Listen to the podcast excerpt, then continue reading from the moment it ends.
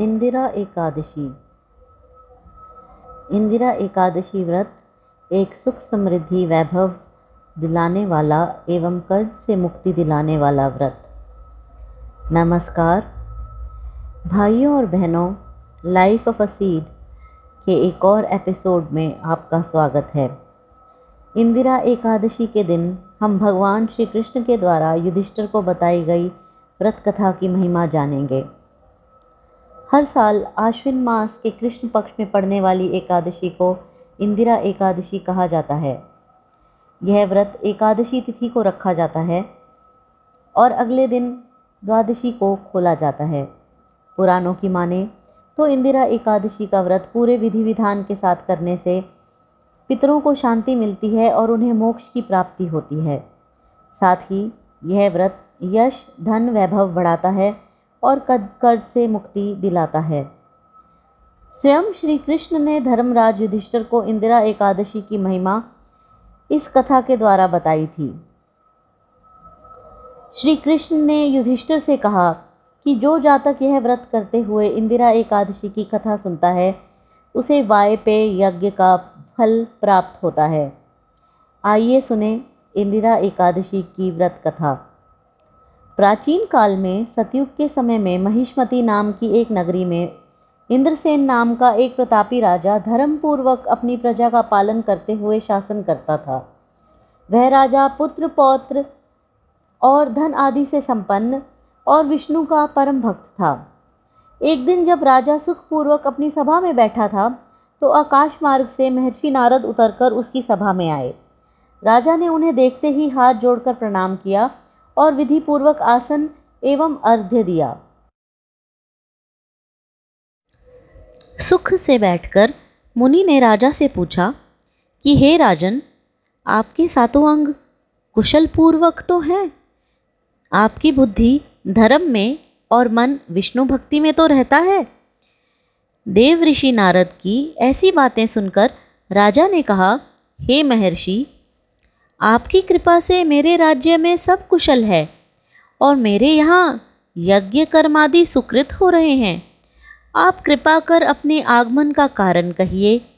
तब ऋषि कहने लगे कि, हे राजन, आप आश्चर्य देने वाले मेरे वचनों को सुने। मैं एक समय ब्रह्मलोक से यमलोक को गया। वहाँ श्रद्धापूर्वक यमराज से पूजित होकर मैंने धर्मशील और सत्यवान धर्मराज की प्रशंसा की। उसी यमराज की सभा में महान ज्ञानी और धर्मात्मा तुम्हारे पिता को एकादशी का व्रत भंग होने के कारण देखा। उन्होंने संदेश दिया, सो मैं तुम्हें कहता हूँ। उन्होंने कहा, पूर्व जन्म में कोई विघ्न हो जाने के कारण मैं यमराज के निकट रह रहा हूँ।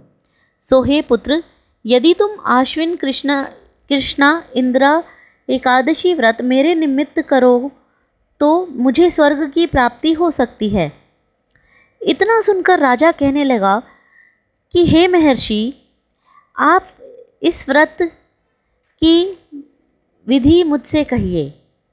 नारद जी कहने लगे, आश्विन माह की कृष्ण पक्ष की दशमी के दिन प्रातःकाल श्रद्धापूर्वक स्नान आदि से निवृत्त होकर पुनः दोपहर को नदी आदि में जाकर स्नान करें। फिर व्रत के नियमों को भक्तिपूर्वक ग्रहण करते हुए प्रतिज्ञा करें कि मैं आज संपूर्ण भोगों का त्याग कर निराहार एकादशी का व्रत करूँगा। हे अच्युत, हे पुंडरी काक्ष मैं आपकी शरण हूँ। आप मेरी रक्षा कीजिए।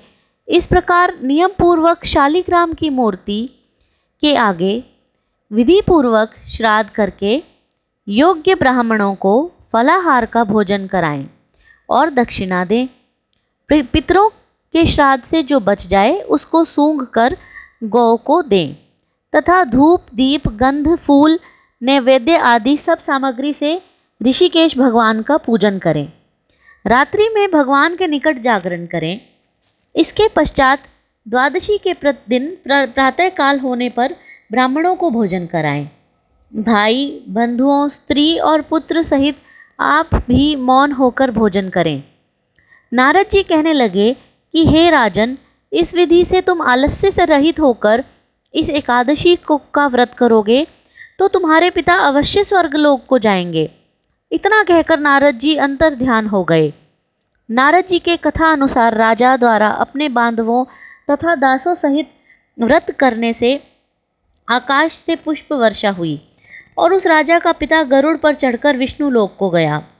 राजा इंद्रसेन भी एकादशी के व्रत से प्रभा, प्रभावित होकर निष्कंटक राज्य करके अंत में अपने पुत्र को सिंहासन पर बैठाकर स्वर्गलोक को गए।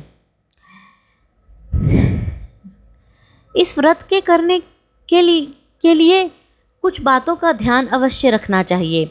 आइए जानते हैं, इंदिरा एकादशी व्रत से जुड़े कुछ नियम और बातें। इंदिरा एकादशी का व्रत शुभ मुहूर्त में ही खोलें।